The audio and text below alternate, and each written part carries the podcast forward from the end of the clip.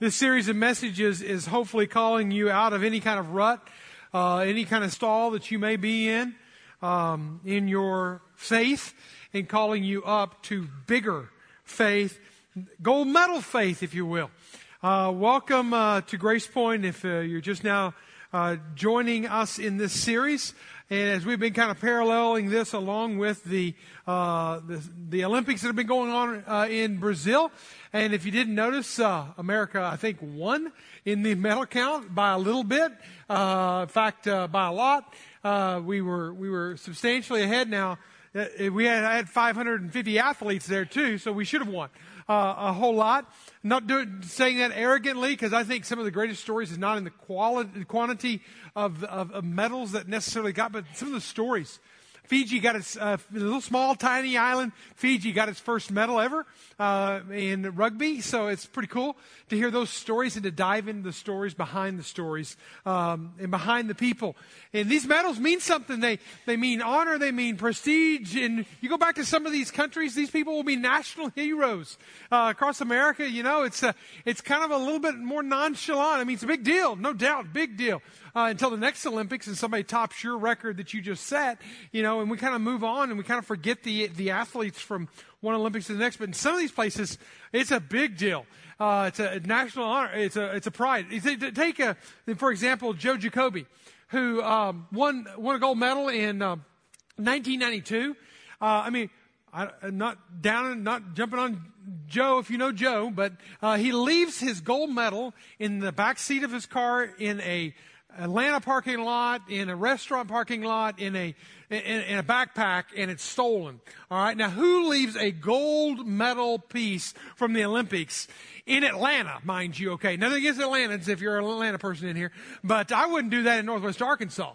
All right, but uh, but they leave it in the backseat of their car. It, it's stolen. This is back in June, and in July it's uh, it's it's it's discovered. And where it is discovered by like a four year old girl walking down the street with her dad is in a in, in, a, in a trash heap uh, on the side of the road.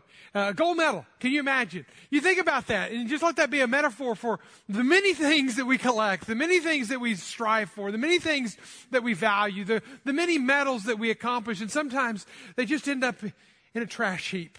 Sometimes they mean nothing really in, in, in long term significant value. That's not what we're talking about. There's some comparisons and there are some contrast when you talk about the Olympics uh, in, in that first century Olympics and even in modern Olympics and in the the faith Olympics that we've kind of been challenging you to rise up to, all of us to rise up to, and to live in that gold medal faith.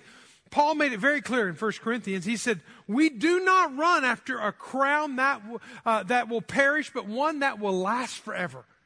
So we're not talking about something that's going to be found in a trash heap on the side of the road.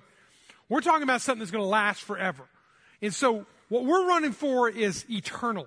And so, again, comparison, contrast as, as, as, we go through a lot of this. And I think there's some people who really get that and they understand that. I think one of my people, probably most significant or most uh, noted missionary in, the 20th century is Jim Elliot. 60 years ago in January of this year, uh, marked the date that he, Nate Saint, and uh, I think two other uh, uh, missionary pilots flew onto a little beach head in uh, on an uh, uh, excuse me on a little riverbed and uh, they they flew down there among the Auca Indians and they actually found themselves murdered uh, for going in there trying to share their faith. But Jim Elliot was noted as saying before his passing, "He is no fool who gives what he cannot keep to gain what he cannot lose."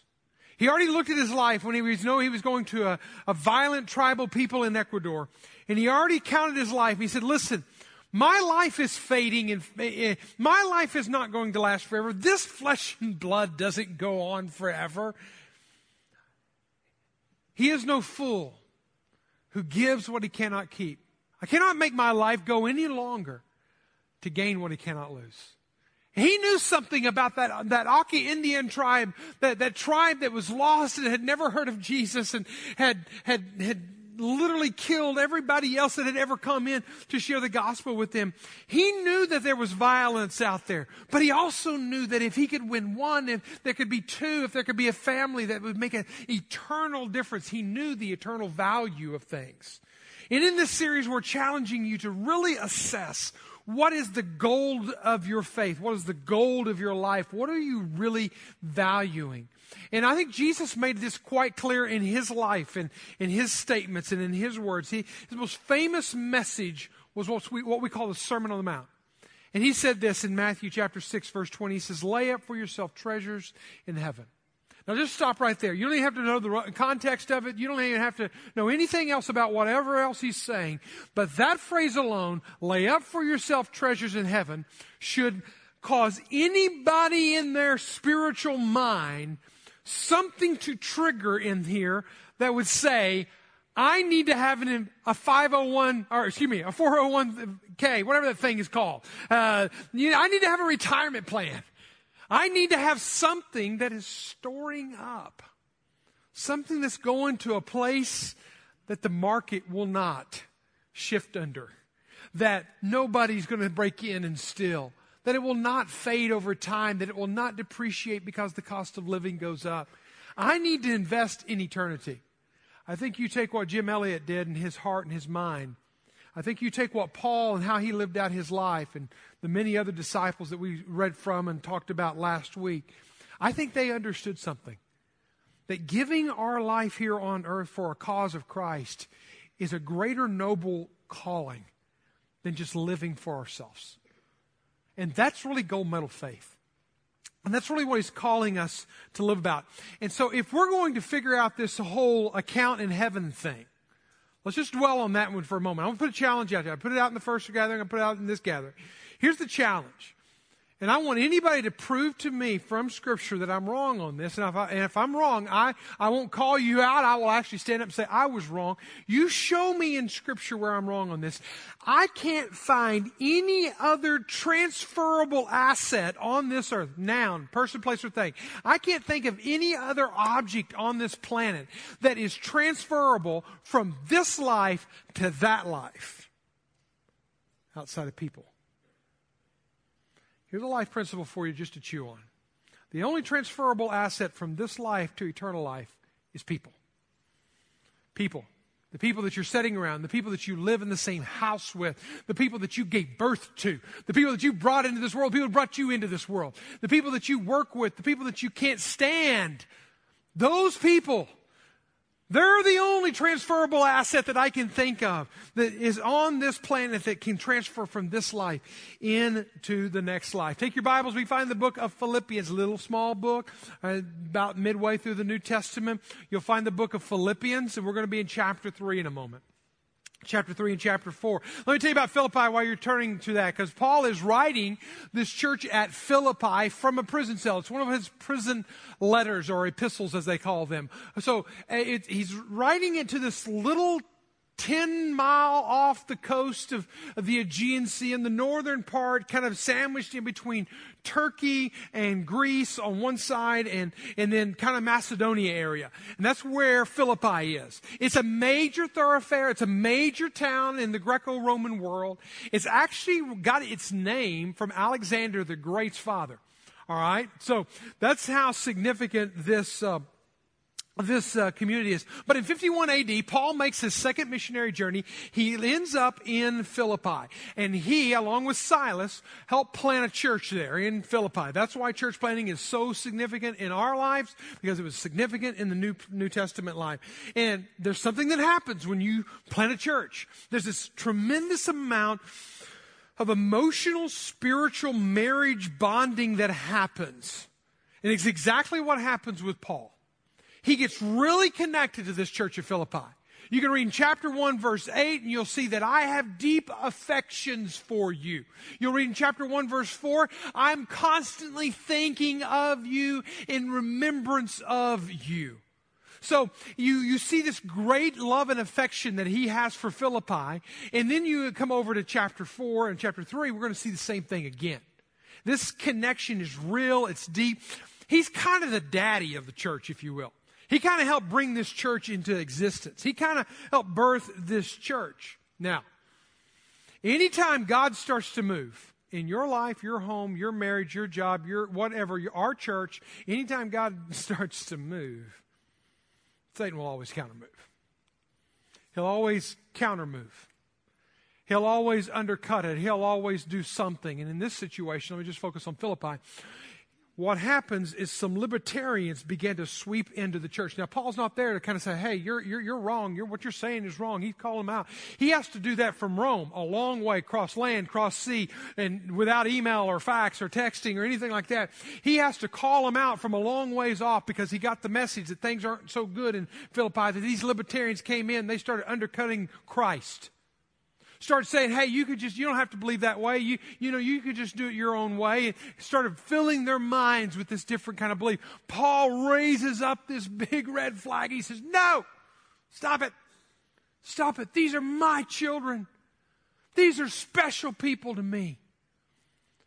And I want to read to you from the message because it really gives you the emotional side of it. From the message, chapter 3, verse 17 to 19, it kind of gives you the context. Listen to this. Stick with me, friends. He calls them brothers, he calls them friends here.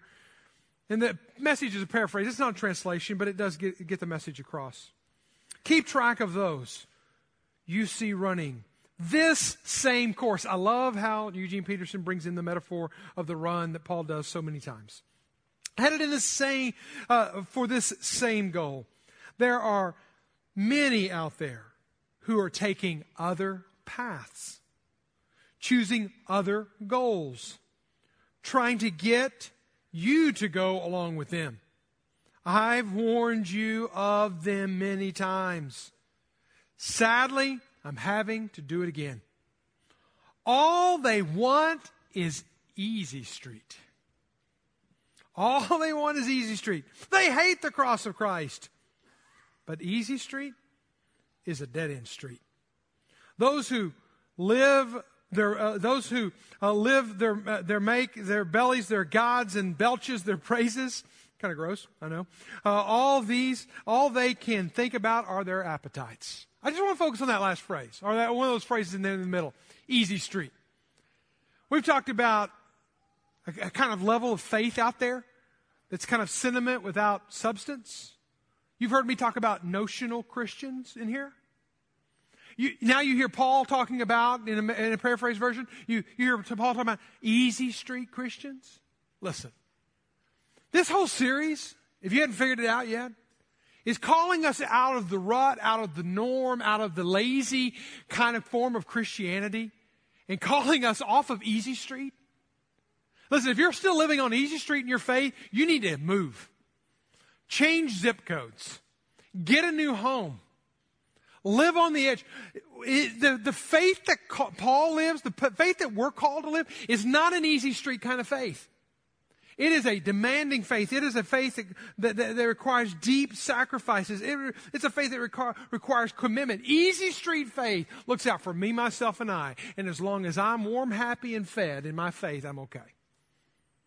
As long as I like the church today, it's okay. As long as I like the message today, as long as I like the music today, as long as I like my small group, I'm okay. But don't ask me to change my life. Don't ask me to sacrifice. Don't ask me to go to the other side of the world. Don't ask me to serve one, worship one. Don't ask me because that's not me. Mike, that may be your faith because you're a preacher. That may be other, those other people. It's not me. Listen, that's easy street faith. Gold medal faith, takes deep sacrifices and commitment. And we learn to value the eternal destiny of every soul. We've talked about different qualities of this gold medal faith. Let me just tell you another one today. We learn to value the eternal destiny of every single soul. The ones we know and the ones we don't know. The ones, the ones that are named, the ones that are not named. The ones that we go to and we have passports to go to, that we have to get security clearance to go. Know, those people, even those people we care about. So let's take our Bibles and now let's begin reading. I want us to see how Paul kind of turns the tide. And we're going to come back to the word Stephanos here as we read this. But let's read chapter 3, verse 20, and pick up where, in the translation.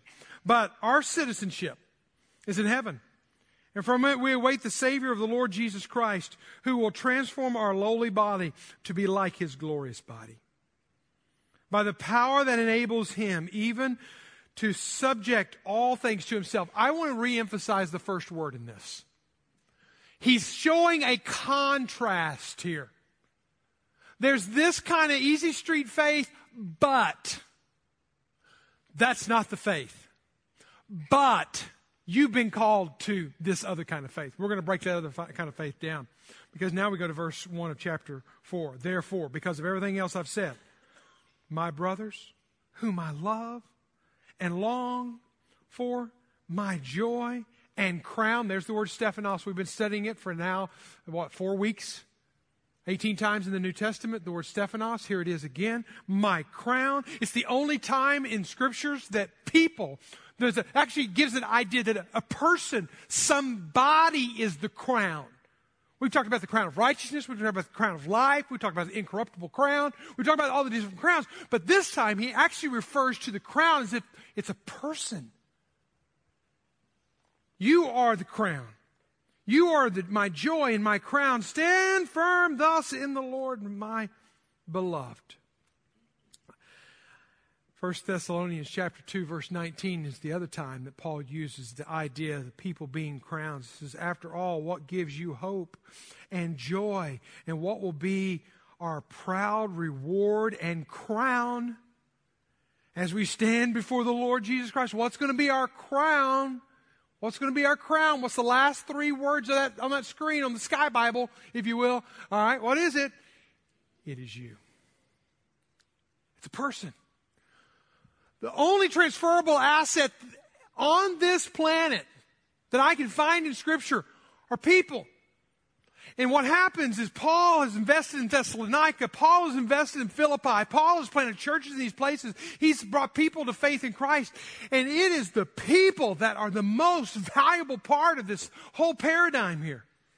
And I am calling you out. Listen, I can remember the very first person that I ever prayed with, and I didn't know anything. I was so wet behind the ears, about 16 years of age. And I remember it was my Uncle Lester, who was a quadriplegic in a wheelchair, just suffered a stroke. But he was ready to give his life to following Jesus. And I can remember kneeling by him while he sat in his wheelchair and praying with him. I can remember going to Seanquaquani in Zambia. You won't even find it on a map.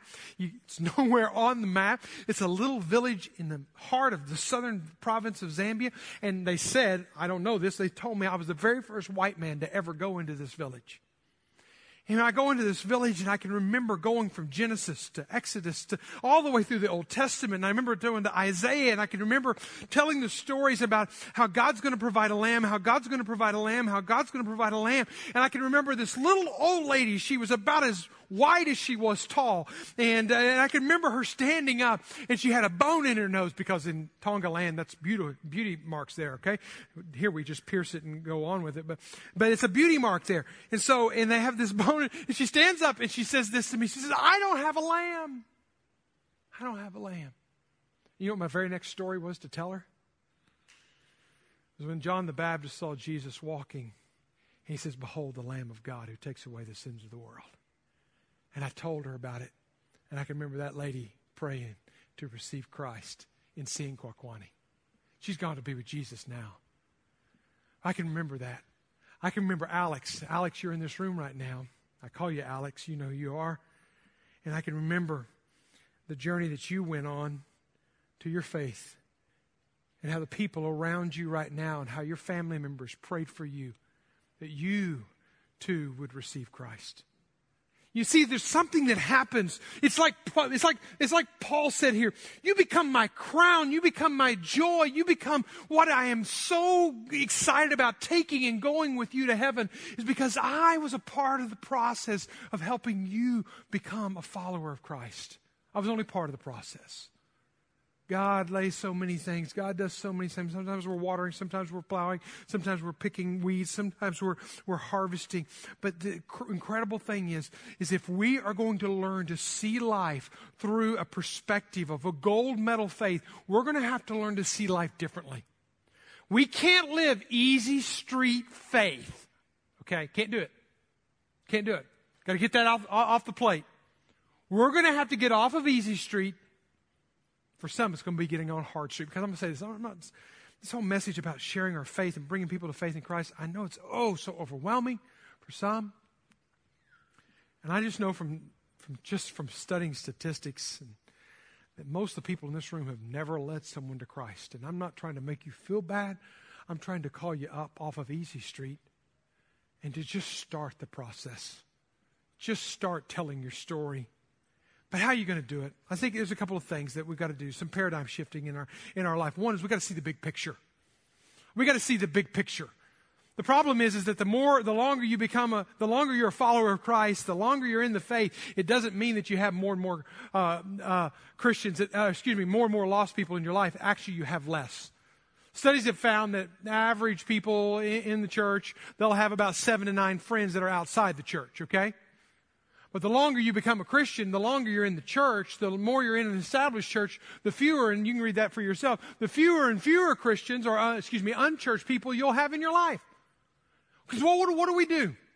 We come out from the world, we get into our holy huddles, we listen to focus on the family on how to raise our children. We read novels like Left Behind. We listen to Christian radio. We go to our home Bible studies. We homeschool our kids. We do all this kind of stuff because the world is so bad.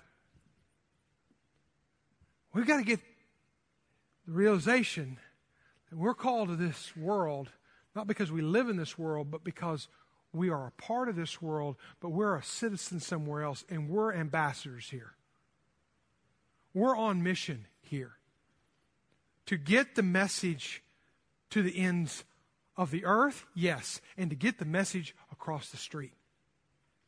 C.T. Studd said it like this Some people like to live within the sound of chapel bells, but I want to live a few yards from hell. We need a few people ready to move in with people far from God. Move closer to them. Get in their lives. Be a part of their lives. Share with their lives. Become one with them in realizing that we that we're called to that. Look at verse 20 again. But we our citizenship is in heaven. That's great. Doesn't mean that we should start focusing on heaven. Start living as if we're moving to heaven tomorrow. We need to realize that we are here on a mission not just to make ourselves fat and sassy and fat and, and, and at home. We're here to live on mission. In fact, he calls us in Colossians, set your mind on the things above, not on the things on the earth. That doesn't mean that we only think about heavenly things. It means that we think about life through the perspective of heaven. What does a man profit if he gains the whole world but loses his own soul? See, when we start valuing the soul of the person, because we realize that every, listen, look, look, look, look. That the back of the head of the person in front of you right now has a soul that will live forever in heaven or hell ought to wake you up. Because if you gain the whole world and that person in front of you, beside you, doesn't have Christ, it's not a good thing. It's not an easy answer. But we become so consumed with ourselves. We got to realize we're not of this world, but we're in this world. And as long as we're in this world, we need to be a light to this world. I don't know, again, how many of y'all been watching the Olympics, but I've just been uh, in, enjoying it. It's over today, closing ceremonies, all that kind of stuff. But I, I've enjoyed the track and field the past couple of weeks and the great representation from the University of Arkansas. Have y'all noticed that? All right, go hogs. All right, we pick two. Yeah, I'm sorry last week that you had to endure during the announcements Randy talking about the Sooners. That will never happen again. Uh, and I, I, I did listen. I did not hear one Oklahoma Sooner announced from the University of Ar- uh, from the University of Oklahoma. I heard all kinds of people from Omar, this guy who won the 100 meter hurdles. Uh, he was from the University of Arkansas. Great story when you when you when you dive into him, a man of the faith as as well. But why is he wearing Jamaica? Why isn't he wearing America? I want the guy wearing, you know, I want him wearing America. He lives in America. He lives at the University of Arkansas. And so many of them live and train in America. Why don't they represent America? Well, because he's from Jamaica. He just represents, he just lives here. but he represents his country back there. I even looked it up. How can you represent a country in, in the Rule 41 in the Olympics? Is any competitor of the Olympic Games must be a natural, must be uh, uh, a national of that country. Listen, my friends, we may live here right now, but we wear the banner, we wear the jersey of heaven. We need to represent it while we're here.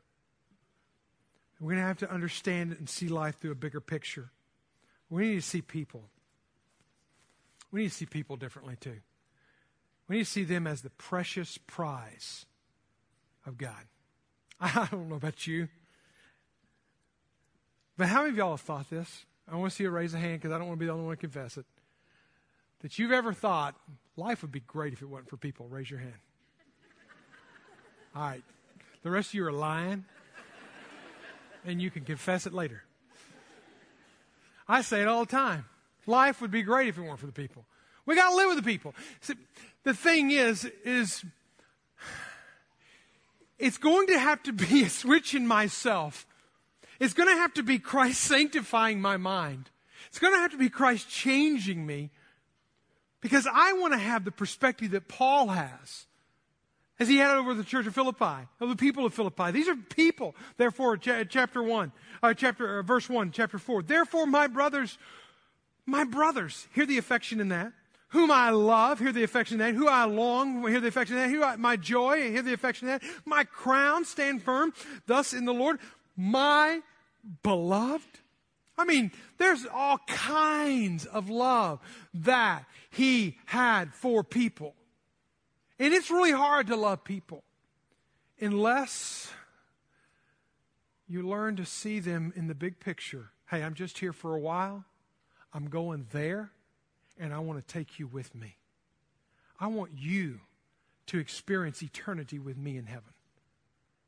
And whenever you start seeing people in your world and your family members through the lens that they're eternal beings, and I can help bring them to faith in Christ, and I can help bring them into eternity, it will change everything. It's going to require of me that I'm going to have a love and affection for others. There's going to have to be a love and affection that's going to happen for me. You see this with Paul. Do you have a love and affection for others? You see, he says, I love and I long. I love and I long. Now, I think we can all identify with this phrase. I love and I long. Now, don't, don't raise your hand on this one. That would be a bad confession. How many of y'all have ever loved your kids, but you haven't longed for your kids to be in the same room with you? How many of y'all have ever, definitely don't raise your hand on this one. How many ever loved your spouse, but you did not long to be in the same room with them? All right, you may not be, you may be setting them right now, and you had such a fight in the car that you don't even want to be in the same church with them right now. How many of y'all ever told your kids to go out and play in the street or something like that? You know, there are just times that we don't love and long. Paul said, I love and I long. Now, remember the day when you loved and longed to be with your spouse? Remember the day when you loved and longed to be with your children? See, whenever you bring somebody from death into life, from lost into saved, when you bring somebody in from once born to twice born, when you are there in that process, birthing process and rebirthing process, there is something that happens in you that you care deeply for them and you love and you long to be with them. And you are so elated of their faith journey and their walk with Christ. But he also said, My joy. Do you have joy for others? Do you have a joy for others? He said, and you can underscore those words I love and I long in my joy. You know, First Thessalonians, I want to go back there and read that again because it's the two times, it's the only two times in the New Testament. Again, there's 18 times that he uses the word Stephanos. Of those 18 times, two of those times, he uses it referring to the object of the crown being a person. He does it here in Philippians chapter 4 verse 1 and he does it here in 1 Thessalonians. It says, "For who is our hope, joy, our crown or crown of right of exaltation?" It is not, is it not even you, person, individual, in the presence of our Lord Jesus Christ at, at his coming? For you, again, makes it very personal. You are our glory and our joy. You want to increase the joy in your life? Go out and lead someone to Jesus. Walk with them through the mire of their own junk and love them anyway. Walk with them through the mire of their own junk and invite them to church. Invite them to your communitas group. Just, hang out with them. Say, hey, can I pray with you about that? Hey, I don't pray. I'm not a prayer. Let me pray. Let's just pray together. I'll, I'll do all the prayer. Start tearing down that wall and watch your joy increase as their faith grows. You start investing in others, you start seeing people differently, it'll change the joy factor in your life. Again, just one more football uh, illustration as we're getting, getting ready to go into football season. Uh, Deion Sanders, uh, I'm kind of a recovering Dallas Cowboy fan. Used to love it back in the days. And um, Deion Sanders became a Cowboy, and he All Star, uh, uh, All Pro, excuse me, uh, Hall of Famer, played baseball. I mean, he was just an all around athlete, incredible. At the end of his career, he became a follower of Christ. I don't know if you know that. And he made this statement, and I think it's so descriptive of what it's like to lead someone to Christ. No touchdown, no home run, no stolen base, no tackle, no interception could compare to me leading someone to Christ. Nothing comes close. Also, when you learn to value others, instead of seeing them as, as a means to an end, instead of seeing them as an object, instead of using people to get things, you start seeing them as valuable part of God's economy. That they're literally become, as, as Paul said here, you are my crown. You're, you're the prize. You're everything I'm living for is your faith becoming a faith with Christ. That's a beautiful perspective on life. Paradigm shift here. Now that annoying family member who drops the F bombs on you, who just loves to see you get upset when they throw a, few GDs in there, and you love them anyway, and you embrace them anyway. And, and they take two steps closer to their, to their walk with God. That's a beautiful thing. You start valuing people for who they are. These people are about to be baptized, every one of them have a God story. In fact, those who are getting baptized right now, if you'll get up and go out that door right now and get ready and get in line, because you're the courageous ones today, and we're going to give you applause as you get up right now. Go. Give them a hand.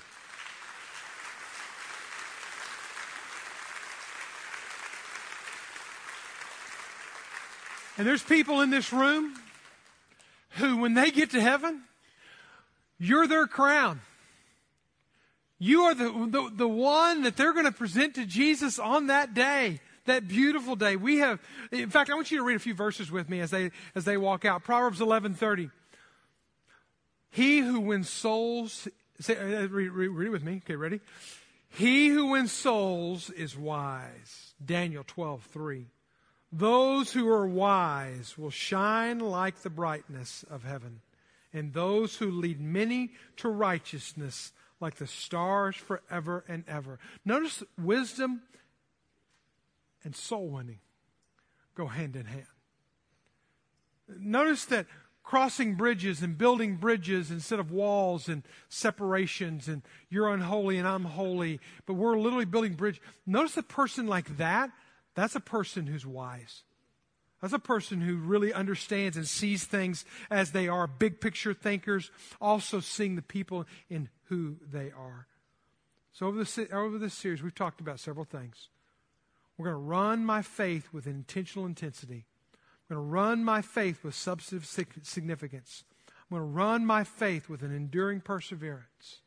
Each one of those has a message tied behind it. Each one of those has a crown reference tied to it. I want you to hear today we're going to run our faith valuing the eternal destiny of every soul. Everyone in this room has a soul. Everyone outside of this room has a soul. Everyone who loves Jesus has a soul. Everyone who hates Jesus has a soul. Everyone who has not had the chance to hear of Jesus has a soul. And every soul matters. I don't know what heaven's going to be like. Nobody does. John tried to write about it in Revelation, and he had to use so many imageries. We still to this day can't figure out uh, some of the imagery that he uses in, in it. But there's a reference in Revelation chapter 4. Revelation chapter 4, verses 10 and 11. And there's something that's going to happen with these crowns. And I've saved it all, the whole series, to come to this moment to talk about this verse. Because so I don't know if these crowns are going to be literal or if they're going to be metaphoric, if it's just merely a representation. But what's going to happen with this crown idea, this uh, righteous crown, this crown of life, this, this incorruptible crowns. And then now we talk about this crown of exaltation or this crown of the individual. What is that going to be? Are we going to have literal crowns in our hands? I don't necessarily think so, but I'm not going to be against that uh, by all. But at the end of the day, I think what really it's going to be is notice this the 24 elders will fall down before him, sits on the throne, and will worship him. That's what heaven's going to be falling down and worshiping him. Who lives forever and ever and will cast their crowns before the throne. I really believe when we get to heaven, one of the greatest gifts that we're going to be able to give Jesus, be able to give our Father, are the people that we brought with us. The people that we've invested in, are the people that we've loved, are the people that we brought to Jesus.